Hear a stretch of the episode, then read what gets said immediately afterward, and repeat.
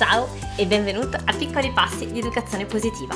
Qui è dove esploriamo come mettere in pratica un'educazione il più possibile consapevole e rispettosa, positiva, nel buon umore. Sono Clio, mamma di due bambini passato in azienda, oggi consulente genitoriale, fondatrice del Summit per l'educazione positiva e creatrice del percorso online per genitori Tempo per crescere, che apre le sue porte tra pochissimo. Anzi, ti invito a dare un'occhiata al webinar che eh, sarà organizzato settimana prossima gratuitamente, eh, in cui andremo ad esplorare delle cose super interessanti. Vai a vedere, non ti, non ti spoilerò altro, ma lascio parlare una delle mamme all'interno di Tempo per crescere e poi continuiamo con l'episodio. Ho iniziato questo percorso perché avevo la necessità di capire meglio perché mh, alcune dinamiche, situazioni che vivevo con i miei figli mi mettessero in difficoltà, mi causavano stress e pensieri negativi su tutto ciò che stavo facendo. Quindi ho iniziato questo viaggio che mi sta aiutando a vedere le cose con un occhio diverso sia nei miei confronti, quindi come persona, oltre che come mamma, e sia anche nei confronti dei miei bambini. Mettere in luce i miei bisogni e quelli dei figli credo che sia la chiave, però non è scontato farlo nel modo giusto. E Clio ha proprio la capacità di aiutarmi in questo, con i suoi consigli, gli esempi concreti che la rendono una di noi e anche il suo grande entusiasmo che mi dà sempre un sacco di energia. Non ti perdere il webinar perché ti darò delle piste concrete per alleggerire il tuo quotidiano e eh, per capire come portare oltre questa avventura e questo percorso all'interno della tua famiglia in modo sostenibile. Oh, oggi ti invito a considerare nuovi punti di vista sul bambini tes- che noi chiamiamo testardi, oppositivi, volitivi, insomma sulle crisi di opposizione dei bambini. Un respiro, un sorriso e cominciamo e non vedo l'ora di vederti dentro. Tempo per crescere e nel webinar. Ah, allora, una delle domande che arrivano più frequentemente, uno degli elementi di gran maggior fatica nei genitori, nelle mamme, credo sia quando i nostri bambini hanno quelle ehm, crisi, crisi di opposizione giganti, in cui sembra che niente gli vada bene, che urlano, che strillano, che piangono, che rispondano tanto che in certi momenti ci sembra quasi di, essere, di esserne prigionieri, di essere presi in ostaggio, perché eh, non appena proviamo a, eh, a imporre anche il nostro punto di vista, viene fuori il finimondo. Tanto che a volte ci si può porre proprio la domanda, ma forse Uh, sto davvero sbagliando tutto, forse devo, uh, far, devo trovare un sostegno esterno per il mio bambino o la mia bambina. Cosa sta succedendo? Ed è, credo, un grande mm, misunderstanding che, che, abbiamo, che ho vissuto io per prima e lo racconto spesso, no? che non sarei qui oggi se non avessi vissuto io in prima persona queste difficoltà, eh, in modo particolare con la mia primogenita perché eh, vivevamo le stesse cose, le stesse difficoltà, sembrava che qualunque cosa io facessi non andasse bene, che arrivassimo a eh, litigare su de- qualunque, qualunque, qualunque cosa e, um, e, che dall'altra parte ci fosse no, questa reazione gigantesca che non avevo nel eh, fratellino più piccolo. E quindi quando abbiamo più di un figlio, no? E osserviamo che le reazioni che hanno non sono le stesse di fronte magari allo stesso tipo di situazione, allo stesso tipo di scenario, non so, eh, devo dirti che non puoi mangiare il cracker prima di cena, qui bisogna spegnere i cartoni animati, che adesso dobbiamo uscire, anche se stai giocando, anche se ti stai riposando e facendo una cosa bellissima.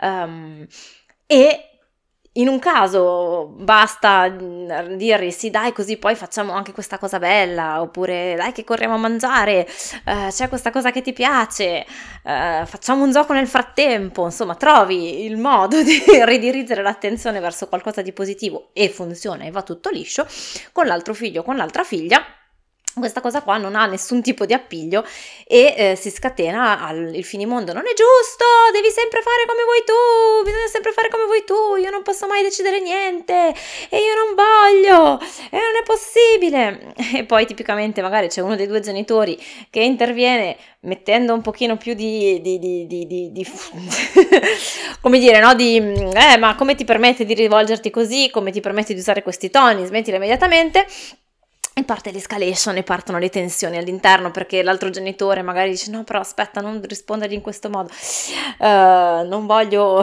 minacciare il nostro bambino o, o, o, punirlo perché non sono convinta che sia il modo giusto partono uh, poi i, i, i, dilemmi e le tensioni magari anche tra, tra genitori no? su come affrontare uh, questa risposta forte da parte del nostro bambino o della nostra bambina. E davvero, perché per averlo vissuto in prima persona, capisco quanti mi scrivono eh, raccontandomi questi episodi e manifestando loro, um, il loro senso di grande impotenza e, um, e, e davvero il porsi il dubbio profondo di dire ma stiamo sbagliando qualcosa noi o è il nostro bambino e la nostra bambina che eh, è qualcosa oppure cosa sta succedendo perché um, siamo allo sfinimento, non ce la facciamo più e ogni giorno viene fuori un nuovo litigio, una nuova crisi. Innanzitutto, se ti riconosci un minimo in queste situazioni e le hai vissute o le stai vivendo, respiro profondo, perché la prima cosa importante da fare in ogni situazione è riconoscere il nostro flusso di pensieri agitati e la nostra agitazione interna e uh, riportare un po' di calma in noi per primi, perché la nostra calma interiore è la prima risorsa fondamentale che abbiamo per poter affrontare qualunque tipo di situazione eh, che ci sembra difficile o sfidante in questo momento. Ok? Poi vorrei iniziare con l'affrontare innanzitutto quello che è il primo, come dire, la, la, la prima mm, visione che ci ostacola e che ha ostacolato me per tanto tempo che accomuna un po' tutte le situazioni di difficoltà con i bambini, ma restiamo per un momento in questa, in queste crisi di opposizione. Ed è quella di credere che ci sia qualcosa che non va e quindi agitarsi. Perché è problematica questa, questo approccio? E lo vediamo insieme. Allora, la prima cosa, ho descritto no, la situazione, vi riconoscete, quindi arriviamo con questo dubbio profondo, questa agitazione, questo rimetterci in discussione grande, no? E questo vivere con enorme difficoltà, enorme fatica, um, il tutto. Il punto è che ricordiamocelo, non, non, mi stancherò mai di ricordarlo perché eh, lo sappiamo nella teoria, ma quando poi ci troviamo di fronte al nostro bambino o alla nostra bambina che si comporta così, eh, non, uniamo, non riusciamo ad unire i puntini e restiamo nel dubbio. La grande immaturità cerebrale che i nostri bambini e ragazzi hanno, perché ricordiamoci che anche in adolescenza il cervello um, subi, subisce, insomma, affronta un, un'enorme ristrutturazione, ok? Quindi la maturità della corteccia prefrontale, che è la parte del cervello che ci aiuta a regolare le emozioni, a, fare, a valutare i pro e i contro, a metterci in pausa prima di agire, arriva a maturazione verso i 25 anni e i nostri bambini di meno di 6 anni hanno ancora una grande immaturità, ma anche oltre, però lo vedrete, no? Man mano che il tempo passa, i bambini si esercitano sempre di più, ci sono magari via via delle situazioni sempre più frequenti in cui i bambini imparano, riescono, magari riescono a gestire delle discussioni con i compagni, in maniera più calma, tranquilla, esprimere eh, i loro bisogni, esprimere la loro posizione senza ricorrere necessariamente alle mani o alle urla e ci sono delle altre volte in cui non ci riescono, si esercitano, si allenano, più riusciamo a dargli questo esempio anche noi e, e, più, e a dargli anche delle occasioni no? per mettersi, eh, per provare, per allenarsi a farlo. E, ehm, e vedrai che più, più osserverai no, i tuoi bambini in grado di fare questa cosa, ma sicuramente se abbiamo un bambino di 2, 3, 4, 5 anni, è ancora nel pieno della, della, immaturità di questa sua capacità e nel pieno invece della sua um, emotività, ok? Quindi il fatto che il nostro bambino, la nostra bambina um, sperimentino tutto un ventaglio di emozioni in maniera molto intensa, molto più intensa anche di quella che eh, faremo noi, sperimenteremo noi adulti, fa parte del loro essere bambini. Perché noi adulti sentiamo um, tutto questo in modo molto meno forte e per cui ci, ci, sembra strano no? la reazione che hanno i nostri bambini di fronte al nostro no, dobbiamo uscire piuttosto che non puoi mangiare i cracker eh, o qualunque o devi mettere la giacca. Perché noi abbiamo a parte vissuto, fatto esperienza molto di più dei nostri bambini, ma soprattutto abbiamo sviluppato pienamente quella capacità di, um, di, di, di osservare, osservare, la situazione e di valutarla da diversi punti di vista, di dirci per esempio, uh, non lo so, caspita, mio compagno mi sta dicendo che adesso è ora di andare a dormire e che dovrai spegnere la tv perché uh, è ora e anche se mi scoccia perché in effetti vorrei continuare a guardare questa cosa che mi piace molto, so che se poi andiamo a dormire tardi eh, la, domani mattina saremo in difficoltà, so che se resto qua a guardare eh, faccio comunque un po' di rumore, lo disturbo eh, e quindi non può dormire. E quindi tutto sommato, anche se mi scoccia, comunque eh, spengo e capisco, no? Eh, piuttosto che, o magari gli dico, guarda, mh, mm, magari abbasso, però capisco che tu mi stai dicendo che dovremmo andare a dormire, però in questo momento ci tengo davvero tanto, guarda, scusami, però resto ancora qui. Adesso ho fatto un esempio a caso tra i tanti, ma per esemplificare questa capacità no, che noi possiamo avere di capire le motivazioni dell'altro, dell'altra persona, capire le nostre, esprimere i nostri bisogni, eh, es- e, ascoltare anche i bisogni dell'altra persona, relativizzare e, e, affrontare tutta questa situazione con un pochino più di no, posatezza, di placatezza, senza per forza farci trascinare eh, dal primo pensiero che ci attraversa, che è ma come si permette non è giusto, e quindi impazzire e, e, e, e scoppiare di, sull'onda di questa emozione molto forte. Questa capacità i nostri bambini ancora non ce l'hanno, quindi cosa succede? Che noi gli diciamo non puoi mangiare i cracker prima di cena o devi spegnere i cartoni perché è ora di andare a mangiare o dobbiamo uscire, quindi mi dispiace, devi chiudere il gioco che stai facendo, dobbiamo andare, fa freddo, ti devi mettere la giacca e il bambino o la bambina potrebbero pensare non è giusto, sto facendo un'altra cosa, io non ho voglia di uscire e prima di poter avere la possibilità di elaborare altre, altre interpretazioni, altri pensieri, di dirsi sì, vabbè, però forse la mamma ha ragione perché fuori fa freddo, l'emozione è già andata oltre, è già andata forte, che non, non, hanno, non, sono riusciti a regolare e a controllare questi impulsi emotivi che sono arrivati, quindi parte magari l'urlo, la protesta, il non è giusto, ok? Ora, quindi tu potresti chiedermi come mai allora un figlio o una figlia eh, sono, restano lì belli tra- tranquilli e calmi, gli dico che così e sorridono e accettano senza problemi e tutti gli strumenti che proponi e che proponete funzionano alla prima, non c'è, non c'è nessuna difficoltà invece con l'altro o con l'altra sono sempre delle crisi?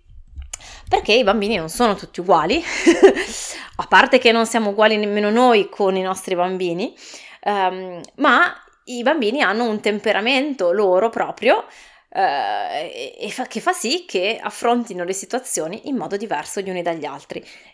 Quindi questa è una precisazione importante perché noi potremmo dire è colpa mia, sono io che ehm, mi pongo evidentemente in un modo per cui il mio bambino o la mia bambina eh, non riesce a capire quando è il momento di smetterla e, eh, e parte con queste crisi.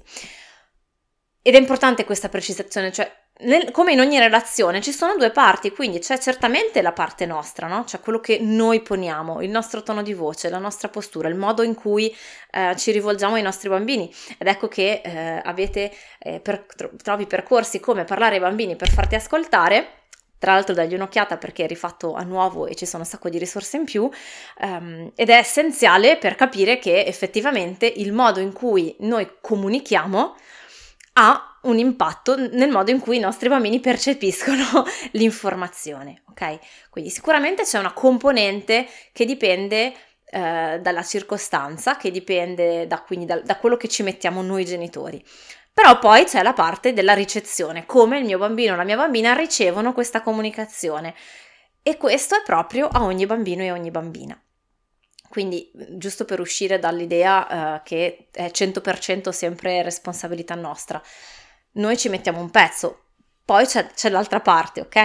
E il nostro compito non è quello di riempire i nostri bambini di, qual- di, insegnamenti e di qualcosa, ma è di aiutarli, di dargli quel sostegno che gli permette di venire su al meglio delle loro possibilità. Ma torniamo al, alla, alla situazione dell'opposizione. Per, dicevo all'inizio che eh, il fatto di credere che c'è qualcosa che non va e quindi agitarsi di fronte al comportamento, alle grandi crisi del bambino, rischiano di provare di, di, di um, come dire, di, di, di, causa, di avere delle conseguenze um, inaspettate e che non sono naturalmente quelle che vorremmo. Perché? Perché nel momento in cui il bambino o la bambina viene invaso no, da questa emozione fortissima, da queste tensioni che non ha ancora la capacità di controllare, di regolare, e magari sono intensissime, eh, se noi guardiamo queste emozioni, queste crisi, questa situazione e internamente ci diciamo oh mamma mia c'è qualcosa che non va, inevitabilmente ci agitiamo, rimandiamo al bambino o alla bambina questa idea di c'è un problema. E quindi, oh mamma, se la mia mamma e il mio papà pensano che c'è un problema, allora hanno ragione. Se queste mie emozioni, questo mio modo di esprimere eh, non va bene, caspita, cosa, io però non riesco a impedirmi di, senti, di tirare fuori questa roba, di, di, di comportarmi diversamente, di esprimermi diversamente, aiuto. E quindi la tensione interna al bambino aumenta, aumenta ancora di più quindi il suo stato di agitazione e quindi sarà ancora più difficile per il bambino calmarsi, tanto più se anche noi siamo agitati.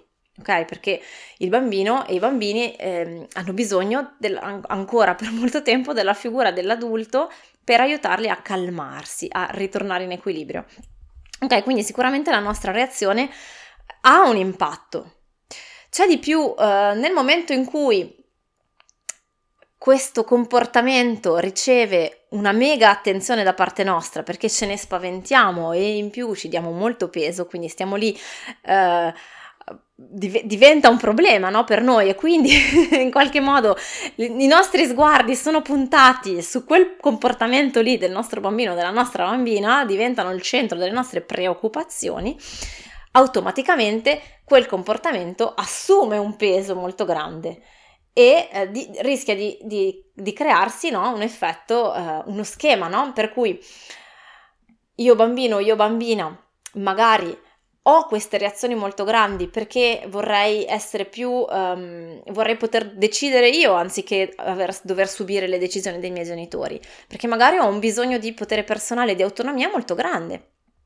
Oppure vorrei avere, sentirmi più capita, più ho capito, più visto nella mia esperienza emotiva. Quest- il fatto che tu mi dici che dobbiamo uscire, mamma, a me mi fa molto arrabbiare perché vorrei poter decidere io e invece tu cosa fai? Ti arrabbi, mi dici che è sbagliato arrabbiarmi e quindi mi sento anche incompresa, mi sento non vista, mi sento non capita. Quindi due bisogni di essere visti di avere dell'attenzione e sentirsi importante agli occhi dei genitori e il, potere, e il bisogno di potere personale. Se la nostra attenzione grande a questa reazione dei nostri bambini, del comportamento dei nostri bambini, va quindi a rispondere in modo negativo, se vogliamo, a questi due bisogni. E quindi involontariamente si crea un circolo vizioso perché per i bambini un'attenzione negativa o un, diciamo, un effetto negativo, un potere negativo è meglio che zero. E quindi incons- in- inconsapevolmente, inconsciamente sono spinti a riprodurre questo comportamento. Non solo a livello proprio emotivo, c'è quasi un po' questa, una sorta di... Um, di scomodità, no? Cioè, aiuto, questa mia emozione che sento, intanto la sento, non riesco a farci niente, c'è, è qua. Però i miei genitori non, non, sono, non, non, li sento molto con i piedi per terra, pronti ad accoglierla, sicuri, tranquilli. Quindi mi spaventa questa cosa e quindi l'intensità dell'emozione diventa via via sempre più grande e quindi in ogni situazione si riaccende la miccia, vado a richiamare tutte le situazioni precedenti in cui la mia emozione non è stata capita, non è stata accolta, è stata vista come un problema, in cui ho sentito che eh, non c'era disponibilità no? ad accogliere, ad ascoltare questa emozione e basta la minima cosa per riaprire un vaso di Pandora e di volta in volta diventa sempre più intensa. Ed ecco che ci ritroviamo in quella situazione che ho descritto all'inizio in cui per ogni minima cosa si genera eh, la mega crisi perché non è tanto solo per la situazione contingente, ma è per tutto il bagaglio precedente di infinite altre volte in cui questa emozione del bambino non ha potuto trovare spazio di espressione. Um, una domanda che a me sembra interessante perché quando ci poniamo il problema e ci chiediamo ma cosa c'è che non va, è proprio quella di chiederci, osserviamo il bambino sua, o la bambina nella sua globalità, no? Chi è che ha il problema? Sono io genitore o è il bambino?